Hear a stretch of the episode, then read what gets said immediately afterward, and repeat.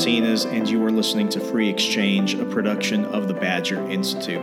In today's episode, we're discussing education, charter schools, and different ways we can go ahead and empower our students through good times and bad times, natural disasters, and everything in between. This is one heck of a show. In this episode, our president, Mike Nichols, will be interviewing Coleston Morgan Jr. Coleston is a Harvard graduate and currently serves as the Director of Policy and Advocacy at City Forward Collective. A Milwaukee native, Coleston returned home in 2018 after spending a decade in New Orleans. He started his career as a social studies teacher while serving as a 2007 Teach for America Corps member. Later, he spent his time working in the state superintendent's office of performance and accountability at the city of New Orleans and the Orleans Parish School Board, recently also serving as the district's chief strategy officer. During this time, uh, he led the charter school authorization and portfolio coordination at the state level legislative affairs. Coleston most notably led development and implementation of the district's successful effort to unify governance of New Orleans' system of public schools after more than a decade of state control in the wake of Hurricane Katrina and its practices, becoming a national leader in the charter school authorization practice. And now, on to the interview.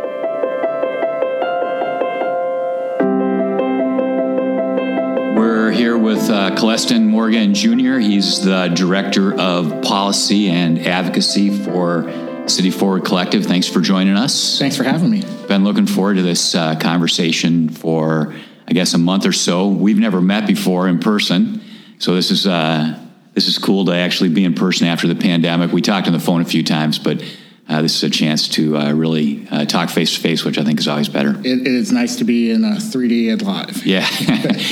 so, what we're going to talk about today is education in Wisconsin and probably specifically in Milwaukee. And I've just found out again in the last month that when you talk about public charter schools versus traditional public schools, you're kind of a national authority on this. Had a lot of experience down in New Orleans, which is now the first major city, correct me if I'm wrong, Coleston, that has transitioned from traditional public schools to virtually all, not virtual schools, but virtually all public charter schools. Is that accurate? That, that is accurate. Um, at, you know, 100% plus or minus depending on the year. Okay. And you had a lot to do with that, which I really want to talk about. And then I want to try to understand why that occurred, whether it's been a good thing, whether it'd be a good model for here. But I first just wanted to kind of figure out how you ended up down there from here and why you're back. So you're a Milwaukee guy. I am. I was born and raised in, in Sherman Park, uh, ju- just around the corner from St. Joseph. So started educationally at, uh, at Elm Creative Arts School. Um, is that on? Was that the one on Wisconsin Avenue uh, there? That is the one on Walnut. Sort of. Walnut. The, okay. The, the, whole thing has changed since I came back, but sort of a couple blocks away from what is now Fiserv Forum. Yeah. Um, it started there and uh, had a great elementary school experience. Um, my mother exercised choice, uh, you know, in sort of the early days of, of choice, and said uh, she wanted a different option for me for middle and high school. So I went out to University School of Milwaukee. That's where I graduated from in, in 2003. Hey, when you say choice, you know, yeah. people use that in, in different ways, right? Like, and I'm a lot older than you are, but yeah. but, no, but I, back in the yeah. day, we talked about choice as vouchers as vouchers. Sure, no, that's that's fair. I mean choice in the sort of broader sense of the term. My mom said, you know, she wasn't finding the right fit for me uh, within the within the traditional public school system. We were fortunate to sort of be in a position where we could, you know, certainly with some sacrifice, but make a choice to attend a private school instead. That's the sort of the, the broader definition of choice. I, I realize it's got a specific meaning here in Milwaukee too. Yeah. So you went to high school uh, at University School? Yes. Okay. Uh, high school led me to Harvard University, where I did my undergraduate work. Um, so you went to Boston? I did, uh, or Cambridge, as, as, as, I would say. Um, along the way, Katrina happened. Um, I was must have been between my sophomore and junior year. Okay, so in 2005, yes. you were 20. Yes. And, or so. And so that is sort of what piqued or started my, my interest in New Orleans. I had gone on a you know, sort of one of the immediately right after the storm trips, you know, gutting houses, you know, working with individual families that had been through um, literally hell and high waters. So you were down there in September of 2005 as a Harvard student Yeah. just had a chance to go and work on there, and right after the hurricane in Right. the, in the fall. Right, right after I think we think our trip was December, Decemberish. But so I was there the week that the uh, Lower Ninth Ward opened up the families. Which Okay. was about three months after the storm. Okay. Um, and that was just a, a deeply impactful experience. I, I remember coming back, and uh, it took me a month to find the words to sort of express just the the pain and the struggle um, that that I saw, and that led me to want to wanted to deepen my engagement in New Orleans. I went back again for a spring break service trip. I went back again to work there Wow. for the summer, and uh, you know, sort of through that process, realized that at least that's where I wanted to start my career and dedicate some time. Um, and so ultimately was fortunate enough to be selected to join the Teach for America Corps. um, Great. In that sort of first year that they were starting to rebuild the school system there. Yeah, so the hurricane was really a transformative event. I mean, obviously for New Orleans, but also for you. I happened to be down there the week after the hurricane. Back in a different life, I was a columnist for the Journal Sentinel here, and I went to New Orleans and wrote about it. And uh, wow, I mean, the devastation was just overwhelming there. And you know, I wasn't primarily interested in the schools, but the schools really at that time, but the schools really were closed down at least initially, right? For a good six months, I mean, as I said, I was there in December or January, Yeah. and residents were seeing their homes for the first time since August in, in some cases. So it, you know, it really wasn't until, you know, a, a few schools opened their doors in November, a few more opened over the course of the spring, but it wasn't really until a year after Yeah. that, you know, a school system as such started to, to operate again. Did you decide at that point that maybe you wanted to? I mean, I know you eventually went into Teach for America. We're giving a little background on you right now. Is that when you made the decision that hey, that might be something to do, sort of post graduation from Harvard? Uh, So I had been thinking about education, but, but beforehand, I had done some, you know, sort of summer camp tutoring work.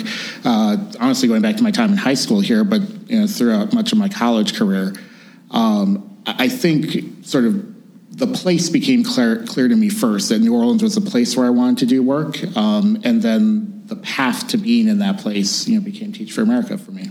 So you taught originally. I did. I taught uh, sort of timely for this moment. I taught civics in what was then called free enterprise and world history uh, at Carver High School, which was a uh, our the original school location is in the Upper Ninth Ward, uh, but at the time the school was actually located in the Lower Ninth Ward. Uh, so I literally, you know, sort of drove into and, and through the Lower Ninth Ward on, on my way to school every day for, for a year and a half. Well, I'd love to talk about uh, your experiences teaching free enterprise uh, because that's something that we believe in here. But maybe that's a topic for another day. we can save that one for so another- we can. too, right? we'll we'll have you back. Uh, maybe we'll maybe we'll tape Yeah. another one after this one's over, Coleston. so so you taught for just for just a little while though, Yeah. and then and then you transitioned into uh, really more sort of macro school stuff. Yeah, no, I, I the experience of teaching civics, you know, literally sitting behind the the the failed levee and you know the the insight and perspective that our students had about the system and the ways in which the system had failed them, you know, very acutely, very literally. Here's the gaping hole that that, re- that Yeah. represents the failure. So the failures of the of the school system, but also like the levee, like infrastructure yeah, failed. The, the broader, you know, like, you know, government failed, you know, and and you know, it's sort of at once both a good entry point to the importance of government and what it looks like when it's done right, and what can ha- what are the consequences when it's not done right. Uh, yeah, but- cliche, but like what a teaching moment, man, yeah, right? Yes, no, literally. Let's step outside and look and see. We're in these trailers and not in the building because of these failures. Um, you know, and, and you know, in, in their sort of 14, 15, 16 year old way, you know, students had incredibly insightful perspective on that. Uh, but for me, you know, I there was joy in the classroom, um, but there was so much else that was just going on around me, and I wanted to understand and try to have some path to having impact sort of beyond that classroom. The, the kids I was with, I, I loved them. I love the classroom, being able to teach and share and, and walk them through. I, I, I was a civics teacher through the 2008 election, which, you know, regardless of one's politics, just as a matter of sort of the, the moment that the country was going through um, you sort of narrating and, and shepherding students through that experience and sort of coming into their political consciousness. That was awesome. Yeah. Um, but for me, I wanted to sort of look at it, it. It all left me wanting more. It left me wanting, you know, was there a way for me to have a broader impact or an impact in a different way and at, a, at sort of a different level of the system from the lens of having been in the classroom. And so that's what sent me to policy school and, and ultimately, you know, in, into education policy and education administration. Yeah, because you eventually went to grad school. You went to the University of Chicago and then worked for 10 years in New Orleans and came back here,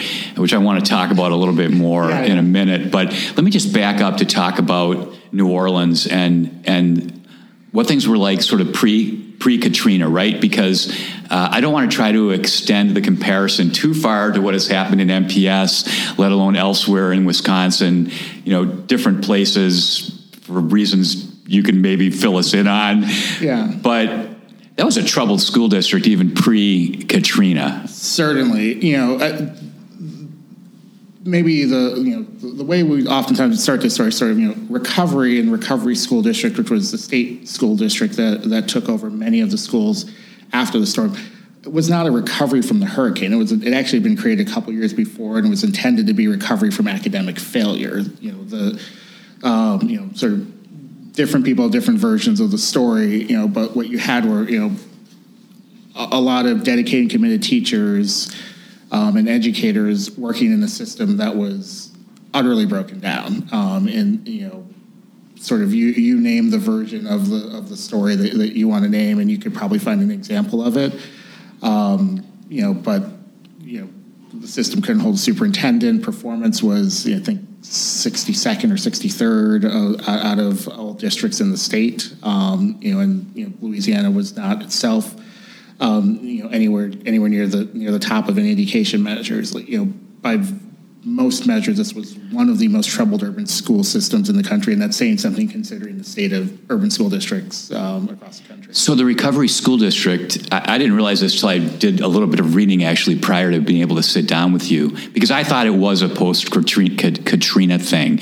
It existed before Katrina. Was it initially a, a state entity, Coleston? Yes, it, it, it, it it was, I believe it continues to exist in, in some form even now. So it, it had always had been a state governed entity that was intended to be, you know, essentially a receiver um, for, you know, the most academically distressed schools in, in Louisiana. You know, originally targeted in New Orleans and in, in different iterations and different ways has done some work elsewhere in the state since that point in time. But you know that that was that had always been sort of a state created, state controlled entity, and the idea was that these schools needed to be removed from the jurisdiction of their local school district uh, in order for recovery or an academic intervention. Yeah, so that probably happened when you were you were still a teenager when that happened. I mean, the politics of that must have been interesting, right? Like when is the state decide that it can or should intervene in a local school district, in local yeah. politics, in local decisions. And you know, there's often been discussion of that here. Like when when does the state intervene in a place like MPS, where, from my perspective at least, um, boy. Uh, a lot of kids, a lot of kids not getting the education that they deserve. You know, and it's probably worth noting. Initially, the recovery district, you know, it was a very the, the, the bar for entry was such that you know, only a few schools, even in a very troubled school district, were going to make it in in any given year. I think they had they were in the process of the second or third um, school transition when the storm hit. So you know, it, you know, if there's a story to be told about uh, about the hurricane, it's about the acceleration of that strategy, okay. or a pivot against that strategy, as opposed to you know, it, it wasn't sort of a created in whole cloth, you know, in 2005, but we had this thing how can we leverage this thing or how can we use this thing in this moment of crisis and how does it allow us an opportunity to think differently? If you have a failing uh, urban school district whether it's new orleans or milwaukee or anywhere else in america does there have to be some type of outside intervention some type of state intervention or can it just happen solely locally? Yeah no it's, a, it's an interesting um, question and you know i think sort of in the first five or ten years after Katrina, when people were watching New Orleans, I think that was one of the lessons people tried to take away, and you saw you know state takeover models and recovery district models yeah. um, exported to a number of other states. Um, you know, and I think the, the research is mixed, but generally, if you look, it the model of having the state directly operate a district of schools. Um, hasn't proven to be as successful in other places. I think what you need is political will, right? And I think you know the hurricane created a moment of political will, right?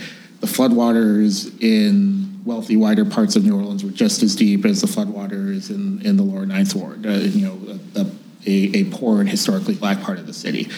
You, you, you had, you know, sort of across ideology, across racial or, or ethnic lines, you know, an understanding of like, this is a moment which we have, we've all experienced something unprecedented at that point in time. Um, and you know, you had a Democratic governor originally, right? The original legislation was signed by Kathleen Blanco, who was you know Democrat who was governor at the time. You had a Republican legislature. You had you know sort of seems like a quaint concept these days, but the notion of sort of bipartisanship in response to a disaster.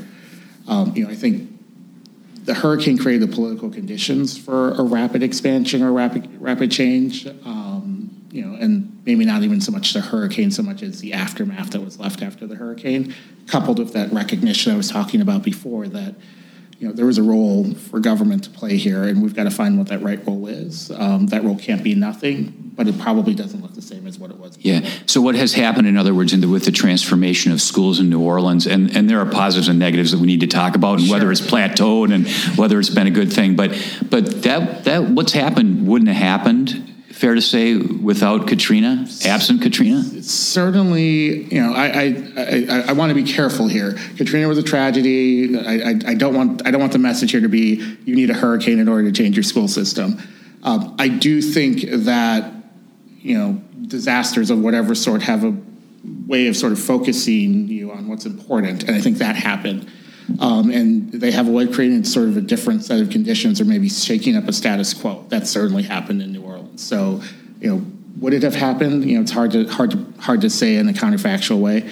Um, but there are certainly aspects of it that you know accelerated the set of conditions that were necessary for dramatic change to happen. Right, and is the pandemic in any way similar? Again, again, not uh, in any way trying to minimize the tragedy of, yeah. of the pandemic for, you know, so many people in so many ways. But has the pandemic created a different situation, perhaps even an opportunity for transformation educationally?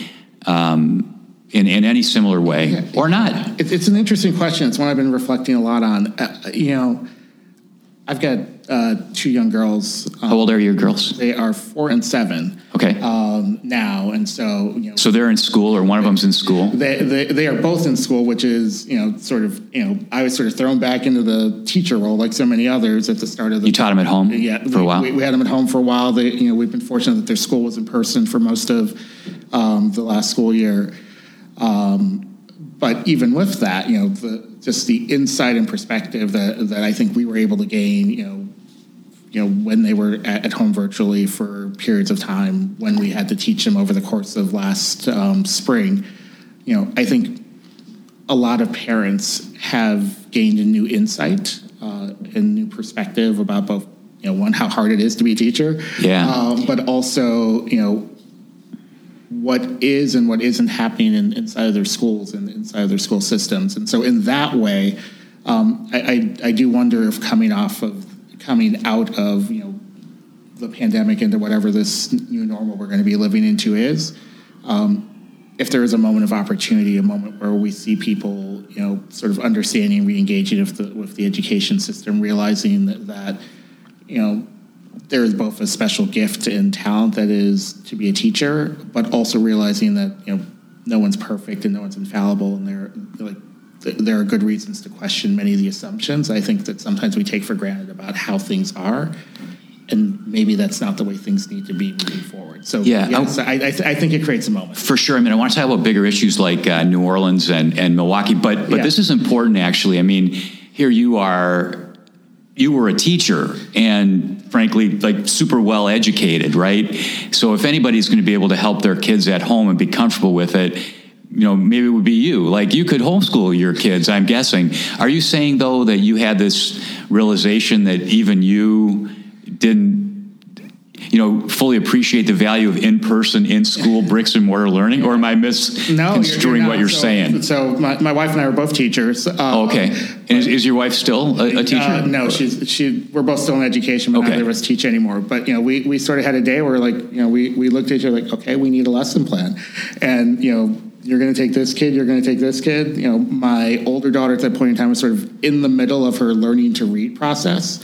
Neither one of us were, were English teachers or teachers of reading. She taught middle school, I taught high school. So we had to go figure out how to like sort of, you know, complete the unfinished learning, right? Which is a Yeah. term you hear people talking about in terms of, you know, supporting her through her reading journey, supporting her through her, you know, my, my younger daughter has now picked up how to read sort of in, in the end stages of the pandemic. I, I, I presume because she was, you know, with us every evening when we were, you know, teaching reading and working on books. So, you know, and, you know, even for her and I, you know, we were fortunate we could draw on our you know, backgrounds as educator. We, we, we sort of knew, mm-hmm. knew what we were talking about, but even for us, like, it, it, it- and then trying to do that and also work, right? Yeah. And trying to do that and also, Yeah, yeah, no, I, I'm, I'm really interested in this because I think this is germane to our conversation about the realization that parents have had about schools that were closed versus open. So I just so, and I, I, I will confess. I mean, I, I, my wife and I have three kids, but they're a lot older, Yeah. and we were, we were just saying continuously.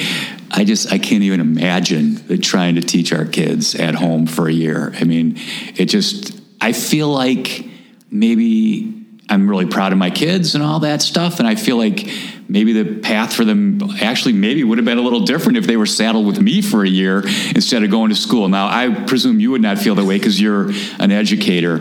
But do you think there was a widespread realization um, or frustration with uh, from coming from parents whose kids were, in essence, locked out of schools in in some Yeah. places where, and they had neighbors who maybe had kids. Here's my bias in public charter schools or private, you know, but but voucher funded schools that were open. I mean, and I think I think that has created a dynamic. Please tell me if you disagree. For parents who all of a sudden realized that, man, we need these schools to be open, and there's a difference between some schools and other schools that are not. No, I, I, I, don't think you're wrong about that at all. You know, my, my, my kid's school, you know, made a pivot and within the space of a couple of weeks. You know, we had at least half a day of virtual instruction. It needed some guidance and support because a three-year-old in front of a computer all day is hard to pull off.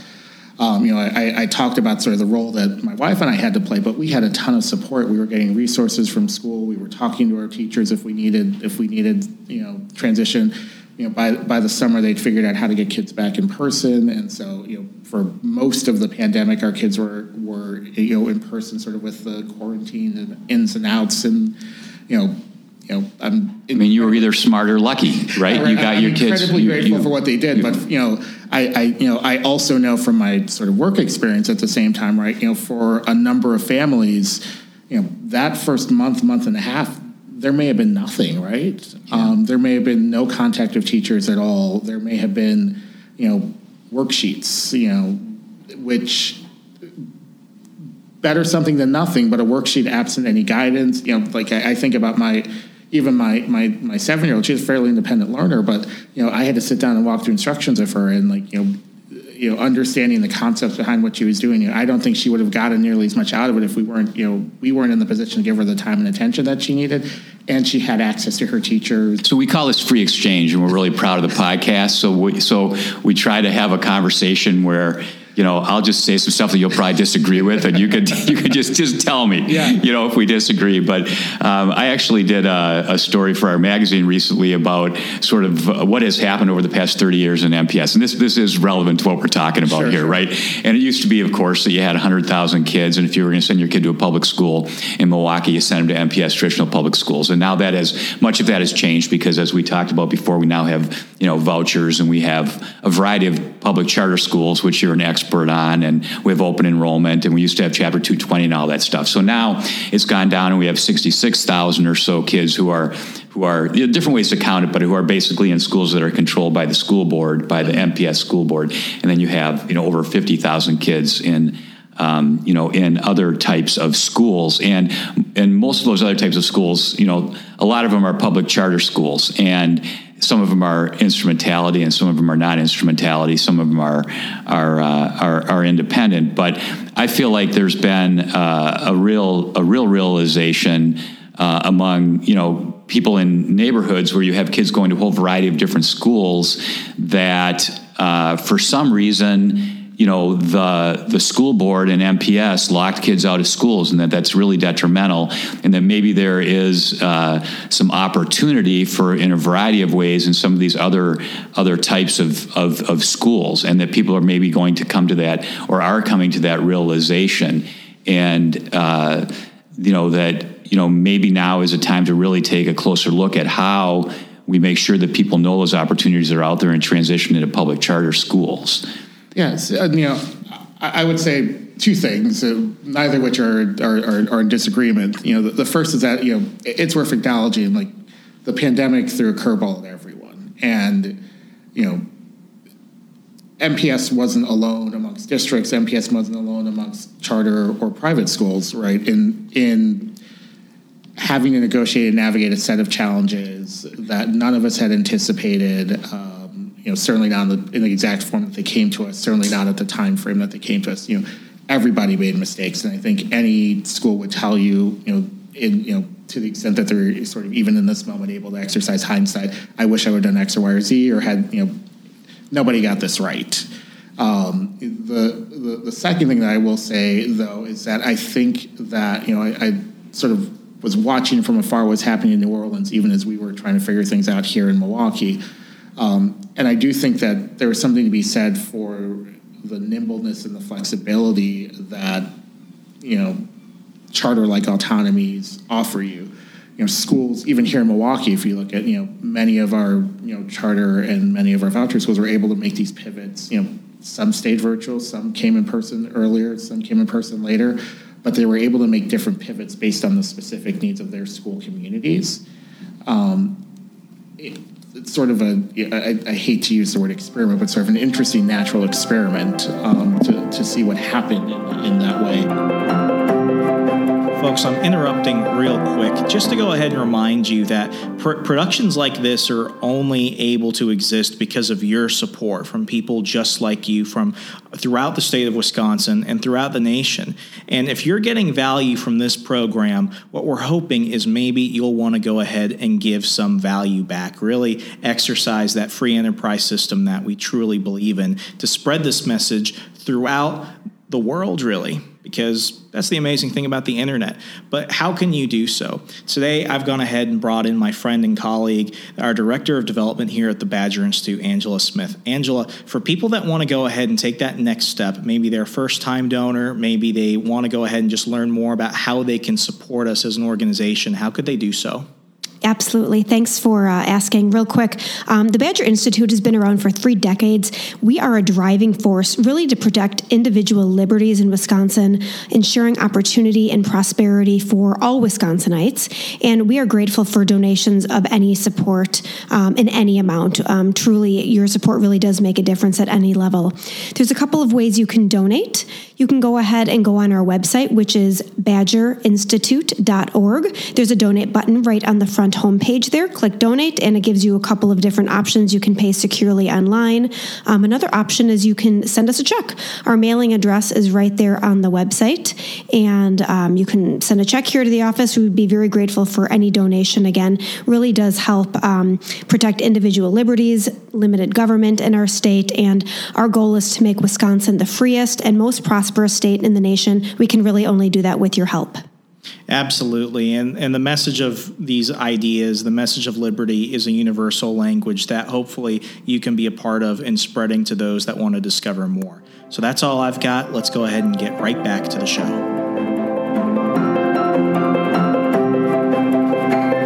I want to come back to Milwaukee in the end, but let me just transition back to New Orleans. Sure. Just, just uh, ask you a, a basic question it has transitioned from, and I want to talk about the process a little bit too, if we can get your expertise on that. But it has transitioned, as we said before, from traditional public school model to primarily public charter schools, right? Mm-hmm.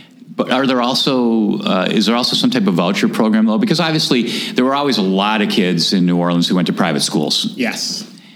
So did, was there some type yeah, of similar so voucher thing there yeah, as well? So there, there, there. You know, I think there's always top five or top ten in terms of number of students who are in private school systems. There's a you know robust Catholic school um, system in particular. Uh, there is a voucher program. It is you know substantially smaller in scale. You know, a couple thousand students. Uh, you know, sort of New Orleans total enrollment is about half of Milwaukee's, Okay. 60,000 kids, 50, 50, 60,000 kids sort of all in. Um, and, you know, of which maybe three or 5,000 were accessing uh, voucher programs at different points in time. There was a significant expansion of that program that happened sort of along the way, 2011, 2012. Okay. Under Governor Jindal. Um, it, you know, it, it, it was part of the landscape. It was never, you know, it, it's much more a part of our landscape here in Milwaukee than, than, it, Okay. than it was in New Orleans. But but it is part of the part of Yeah. the mixture there. I think I've already betrayed my bias that I think it'd be great if we had more, um, you know, public charter schools that are independent or uh, non-instrumentality, right? Like are not run by MPS. So that's just my opinion. Um, I think that would be a good thing here, but hasn't been a good thing in in New Orleans in retrospect. So my understanding is just from reading like like. Celeste, I will confess, like gave me some homework, and I did do it, right? Like I, I- I did. can tell. I did read. I did. I did read the background. Um, but you know, it, like this. This has been. This is a good thing up to a point. But it's also sort of there been some. There were there were some pretty dramatic gains. Correct me if I'm wrong. But it's sort of plateaued in some ways with some metrics in the last five or six years. So it's not. Um, you know. An absolute, you know, an absolute victory just because they're all public charter schools. But tell me, tell me, tell me if it's basically been a, a good thing. Yeah, no, you know, it's- I mean, if there's a it's big hard- gray area, Big, you know. big, big hard question to answer. You know, I, here, here's, you know, I, I would say, you know, kind of like the state takeover thing. You know, I think the charter thing has occupied a lot of space, and you know, I'm, I'm, I'm, I'm certainly a fan of charters. You're, you're not going to hear me. Uh, uh, critique them, but I but I think it's helpful maybe to pull apart sort of one step further. What about charter schools, or what about that construct um, led the progress? Yeah. you know, and you know, I I'm I'm a big fan of the work uh, that that Doug Harris and the Education Research Alliance for New Orleans had, had has done. They have a set of conclusions, you know, and, the, and you know. They ident- they've tried to sort of partial out in sort of the economist way, um, you know, what led to the gains, and you know, some of that, a lot of that, you know, they attribute to the ability to close poor performing schools, coupled with the ability to ensure that students who were in poor performing schools that were closed were transitioned into higher performing schools. And closure, it's not great. It's not great for the students in the building. It's it is hugely disruptive for communities you know, I, I, I certainly am not advocating willy nilly closure of schools, but like that accountability mechanism, that idea that you have to serve kids or there are consequences and those are meaningful and substantial consequences for all of you in this building, you know, that matters.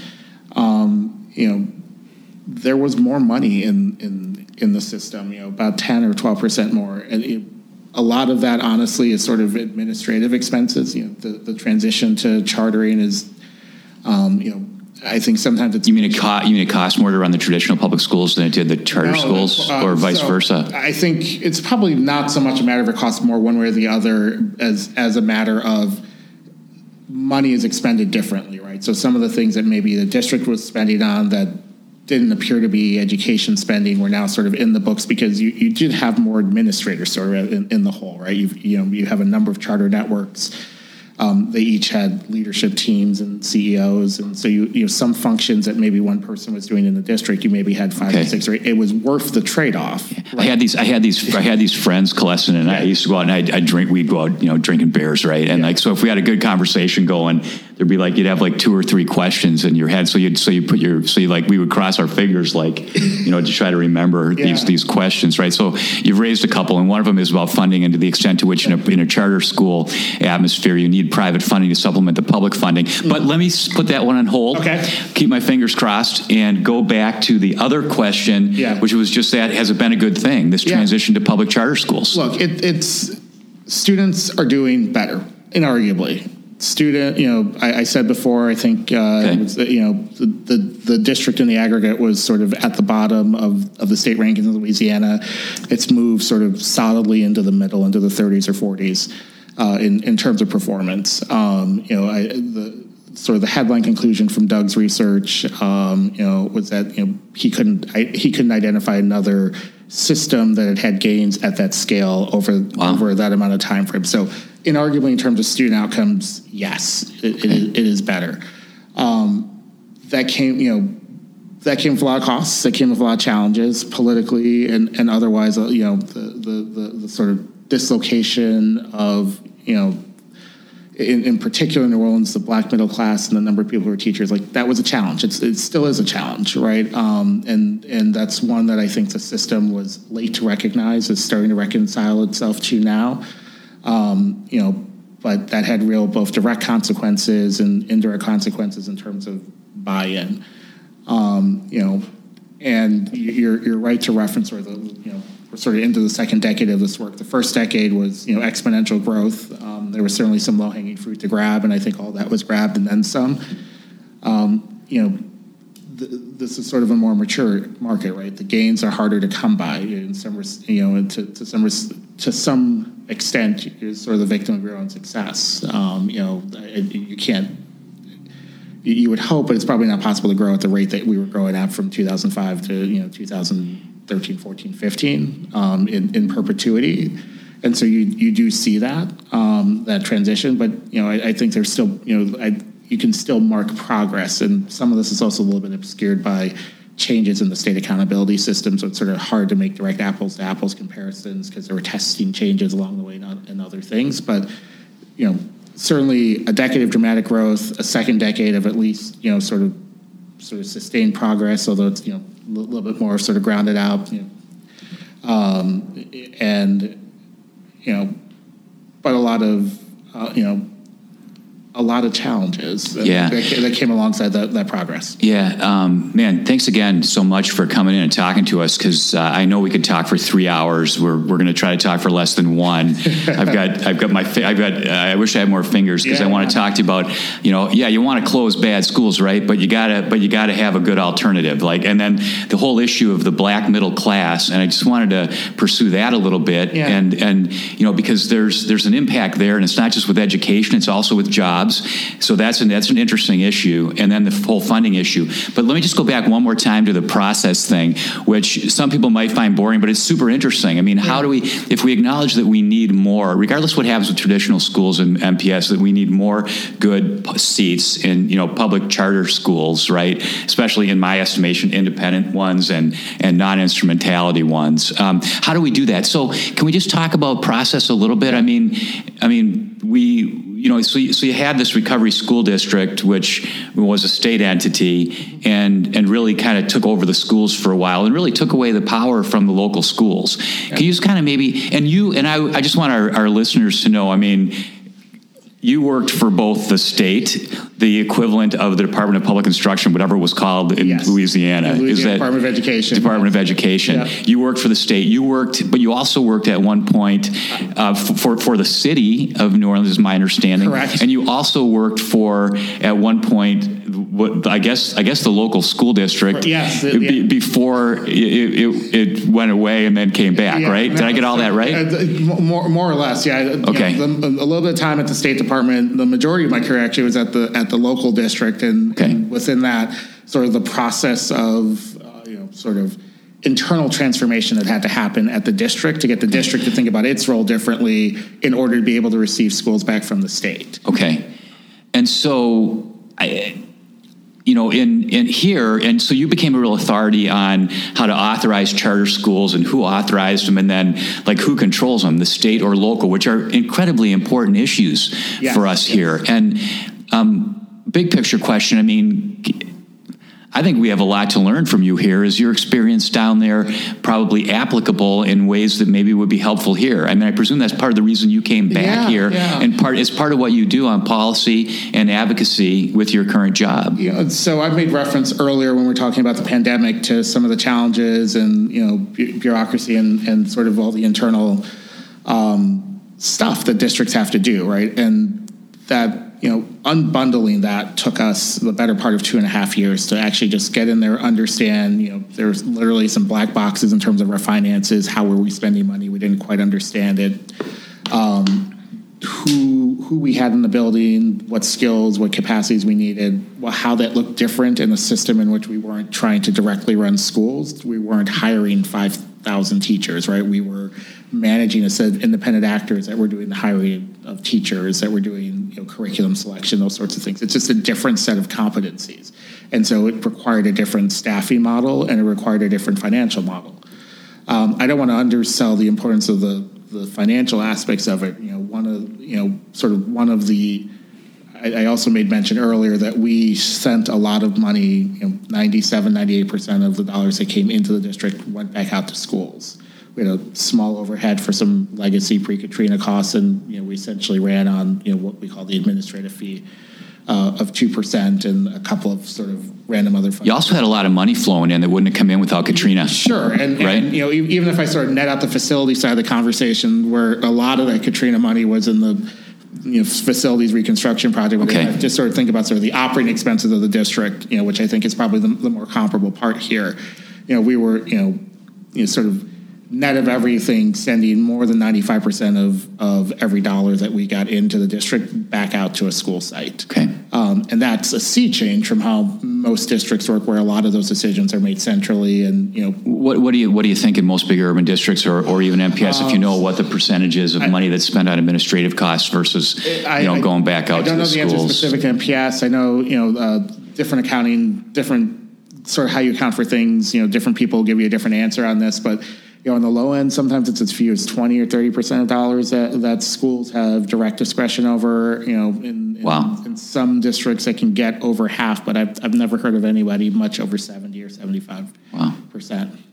Do you think here, if we're going to make um, a, make a transition to uh, find a way to get more seats, you know, in, in quality charter schools, that there has to be some state intervention? And then do you think, um, I'll just lay it all out there, that at some point there would have to be a transition back to local control in some way? Yeah. Is that is that generally the model that we have to we have to explore? So uh, you know. It took state intervention in New Orleans, but you could look to other places like Denver, where you know it, it took state a change in state conditions, but there was never a state takeover okay. over public schools, and you had a significant expansion and significant growth happen there. Um, you know, you could look at Washington, D.C., where you had sort of a charter system set alongside a traditional school district, both of which have demonstrated a, a lot of progress over a sustained period of time. So, uh, the direct answer to your question, does the take a state intervention? Okay. I, I, don't know that it does. Um, I do think it takes changes in the conditions. I think you know it's going to take changes in the funding con- funding conditions. Um, you know, our you know equal levels of funding. Equal levels of funding. One of the sort of under underemphasized parts of the, of the conversation in New Orleans, and one of the things that sort of led us directly to transition back to local control was uh, a move to a student-based budgeting formula that all schools in the city, whether they were under the local school district or at that time under the under the recovery school district and state authorization, transitioned to a common funding formula. Okay. That weighted students based on their needs and sent the same amount of dollars whether a kid was going to school A or school B. That was a huge part of it, and sort of the first time that across those two sectors, people were talking about what does it take to educate a kid, regardless of what school building. Yeah, the whole funding issue is a huge one that I hope we can talk about another yeah. day too. And I think there needs to be some uh, change, some legislative change in Madison on how we fund kids um, versus schools, but also um, the differences in how various types of schools are funded. But yes. that's a that's a that's a well known problem that uh, I, I, I, I, hope we, I hope we can talk about yeah, that, another day just for that one. Yeah,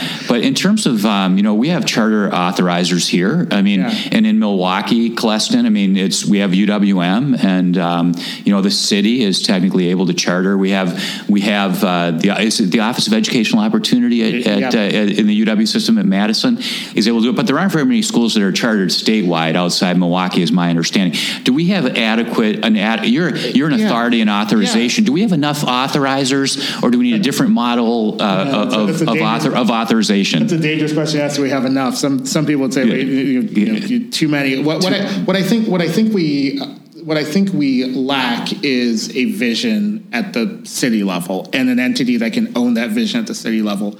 You know, whatever critiques or challenges we want to level at, at MPS, you know, that district and its board of school directors, you know, is operating a system that has some charters within it um, that is primarily a traditional, sort of traditional public school district, as you might see anywhere else in the state.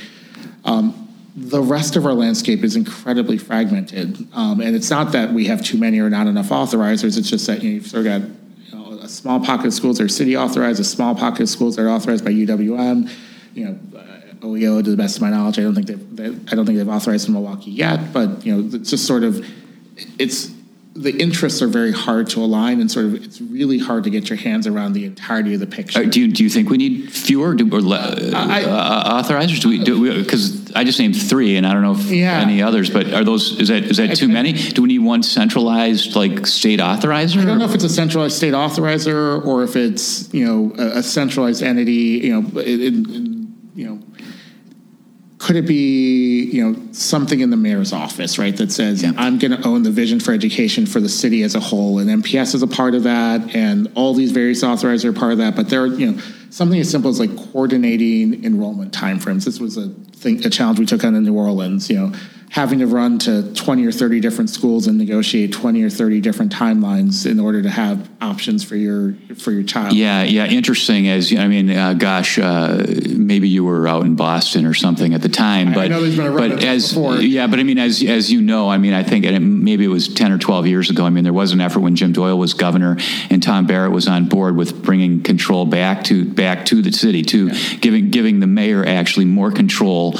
Um, and there was some there was some support even uh, with with some um, you know influential state senators. I think Lena Taylor was actually in favor of it, but but of course you know it got shot down because there's all these competing political interests. So um, And it doesn't you know. be, like I said, I, I get, you know, just listing off different cities. Like it could be the mayor, it, like it could be a different version of a, of a school board that actually has its role reset. You know, we Yeah. had to, we had to, re, we had to restrain our board from you know, exercising control over in New Orleans over individual schools in order for them to operate as the governing entity for the city as a whole. So the, Yeah. there, there are different models at different places. Yeah, so jumping back to New Orleans, I hope people can track this. But Yeah. you know, they, so they did. They did move back to local control, right? Like, like it was the schools were. Maybe this is the poor choice of words, but we're given back. Whatever they, they they transitioned back to local control. But how does that work there right now? Because because you have an elected school board now again in in New Orleans that actually that actually con, that actually has some control over, but not not very much, not the same as here over over over public charter schools, right? But like, how does that work? Yes. How much control do they have? Who authorizes them? Are they really independent, given the fact that the local school board has control? That's a great or question. some control. Um, so you know, this is this is a lot of the work that I got to do. Actually, um, we were successful in getting legislation passed. Uh, Act ninety one um, is, is the name. You know that that laid out both sort of a very detailed process for transitioning schools from state oversight back. Um, laid out a specific set of autonomies or areas where schools or school operators had um, protected rights to make decision, and the district could not intervene. So the school board and the superintendent are the authorizer, and there there were some sort of administrative shifts in terms of you know who had which authority. The superintendent generally makes recommendations. The board holds sort of a, a veto, but it requires a supermajority for the board to exercise that veto against major authorization decisions. Um, there are some sort of guardrails to make sure that that there's a market in place. So you know the the the, the, the board and the superintendent are instructed to sort of limit the percentage of students at any one operator serving to make sure that there's a, always a market. Were you actually involved in negotiating that? Yes. Wow, super interesting. That must have been very interesting because because Yes, what yes, I'm hearing because what I'm hearing you say, you must be a good negotiator. Because what I'm hearing you say is, you know, there was this this decision that hey, yes, you know, control to some extent is going to go back to the city because you have to have local control of schools. Yeah. But it's not. But you're not going to have the latitude that you had previously. there are all these these constraints or restraints on what the local the local school district can do. Is that am I, is that too you know, general? uh, it, it's not too general. You know, we the sort of different people. I think David Osborne's probably one who who I hear talk about this the most. Talk about sort of steering versus rowing. The role of the school board was recast as steering the system, set the vision for the system as a whole, hold poor actors accountable either directly to the school board or through the office of the superintendent when they're not meeting performance standards. Um, fairly allocate the resources. There are, you know, some residual duties that it doesn't make Okay. sense to park in any any school any. But like that's you know the idea is whatever school can do, let's have a school do it. Wherever dollars can get spent closest to kids, let's have let's have that happen. Let me put you on the spot. Can that work here? Whether whether we go through this whole transition from the state back to local, can that work here? Where there's a way to still have some local oversight, but uh, you know, rein, but but but ensure that it's a way where there's some true independence for charter schools. Yes, it can. It can certainly work here. Can can we empower parents? Can we trust them to make the right decisions for their kids? Yes, and I think in lots of respects we already have here. Can we empower educators and trust them to make the right decisions for the students who are entrusted to their care? Yeah, I think we can do that too. And and in both respects, I think we've you know, like we can see that operating in our city today. It's just that we haven't sort of put together the system construct, you know, or updated maybe our system construct to support what's already going on in many ways, especially as you've mentioned before in, in our in our charter and our in our voucher choice schools. And, and what about the role of private funding? I'm just going to throw a bunch of questions at Yeah, you yeah. here because we don't have you forever. I mean, you know, the people who are really involved in ch- successful charter schools will say that, you know, yeah, it's great, but we're always competing for the same money because it's because yeah, there's some public money flowing to charter schools, but it's not enough because it's not the same as what MPS gets. So there's, you know, and there are people, you know, there are people who have money and are so invested in this issue, and um, you know, there's good-hearted people of means, but people, but but you have all these charter schools fighting for the same money, and I've had people say that to me. Is is is that always going to be the way? I mean, is there always? How about in New Orleans? I mean, are they still relying these charter schools on a lot of private funding, or does it just matter which school you're talking about? Well, this is where I said those funding reforms that we did before the transition back were were incredibly important. You know, there's always going to be a role and, and place for private philanthropy. I don't, I don't mean to discredit that, but you know, I, you know, I think right now in Milwaukee, depending on how you want to account for it, you, know, you could get to upwards of four thousand or five thousand dollars as a per pupil difference, depending on which system a student is in. That's not sustainable.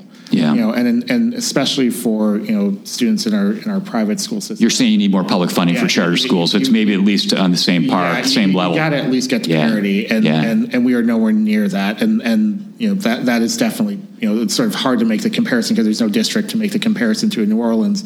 You know, but that per pupil funding level is you know a couple of thousand dollars higher. Um, there or was a couple thousand dollars higher there before. Um, the pandemic when I left um, than it is here now. So there's a funding gap that we need to make up, uh, especially in our charter and our and sector. Yeah. Can you just, um, before we close out here, just uh, give me just a little bit of your vision here about what needs to happen? And unfortunately, we've only been able to talk about MPS. There are a lot of other places in the state. Uh, you know, we happen to be sitting in Milwaukee.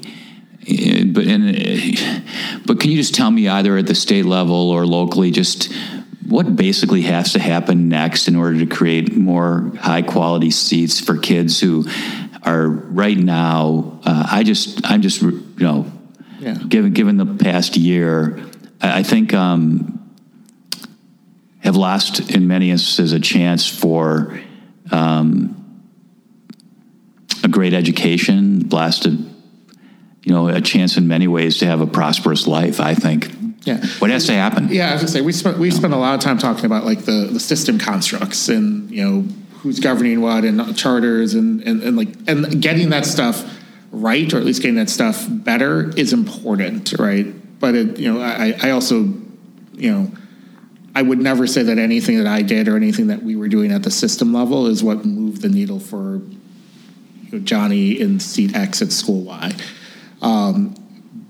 we could certainly get in the way. We could certainly make it harder. But you know, I think we've got to figure out a way to get the system constructs right to get more power to those who are closest to an individual student because they know that kid best. Um, that means getting the funding and the resources to them. That means getting them in the facilities of the quality that they deserve.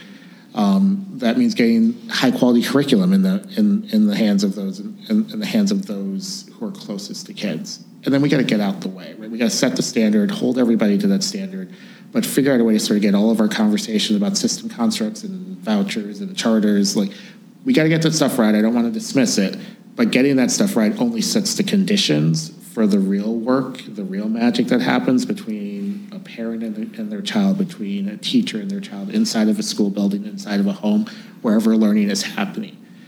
Right now, you know, I think our struggles at the system level have kept us all have distracted us all from that work. Getting teachers who understand students can meet them where they're at, that share their backgrounds, share their experiences, share their life circumstances, or at least have have the ability to speak to those life circumstances and do the thing that I was trying to do with my daughter: teach them how to read, teach them how to do math, Yeah, prepare I- them prepare them to, to operate in the world in the world that, that, that's coming. And I know that's that sounds a little bit Pollyannish, but I but I think that No, I but get it. I, I, I had a guy who uh, has been super involved. I really respect him in education uh, in Milwaukee. Who uh, I was doing this this story that um, you can find it at our website, which is badgerinstitute.org. Um, and he quoted Voltaire actually, um, Coleston, and he said, you know, this is uh, not a direct quote, but basically said, you know, uh, you know, the world is a crazy, the world is crazy, and I'm just going to tend to my garden. And Yes. like, so, you know, you got all these big systemic issues, but maybe like, are you better off going and just like teaching not just your kids, but teaching in a classroom because teachers and principals are so important. And, you know, think about that sometimes. But are you, are you going to go back? Are you going to be the, are you going to be the guy who I'm, you know, you're young, you know, are you the guy in five or 10 years that, uh, you know, I'm going to read about who, you know, made systemic change possible in Wisconsin or in Milwaukee, or are you going to go? Or is your time going to be better spent going back and teaching at the classroom level? Is that is that should we all just be focused on our on our kids in our neighborhood or our kids in our you in know, our I- family? you know, what are you going to do? I, I think it takes all. I think it takes a village. I know it's a little bit trite again, but I think my role is probably going to be where I'm at. Um, Yeah. you know, I, I you know, with with you know extreme admiration, especially over this last year for those who are in the classroom. But I think you know I. I I think I'm fortunate to have a set of experiences that, that I can contribute to hopefully making it easier for those who are in those classrooms now to do the work. Um, and I I, that's my reward, and so that that's that's the work I'm doing now, and that's the work I see myself continuing to pursue. Yeah, I really, I wish we had a couple more hours. Maybe you can come back a little bit down the road and we can talk about some of these other issues that came up. I'm trying to be respectful of our listeners' time, but there's just so many, there's so many things I want to, uh, I want to get, I want to get your perspective on Coleston. I, I really enjoyed this conversation. Happy to happy to, to continue at any time. Yeah. Thanks for coming in and um, for what you're doing. Uh, if people want to get a hold of you to talk about these issues, Yeah. is there a way they can do that? Yeah, certainly. Uh, so you know, I'm I'm at City Forward Collective. If you uh, check out our website, you'll, you should be able to find us. Uh, I'm uh, a little bit on social media, but but uh, probably best best to reach me uh, through email. Um, and you can it's just uh, coleston.morgan at at uh, cityforwardcollective.org. Look forward to having the conversation. Thanks so much. Thank you.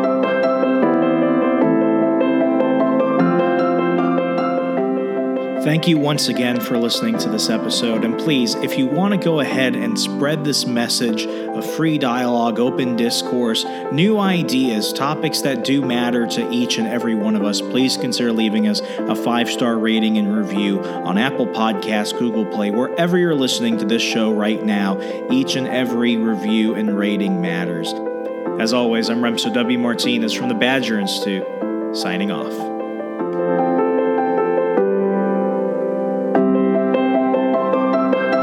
Free Exchange is a Badger Institute production. Copyright 2021.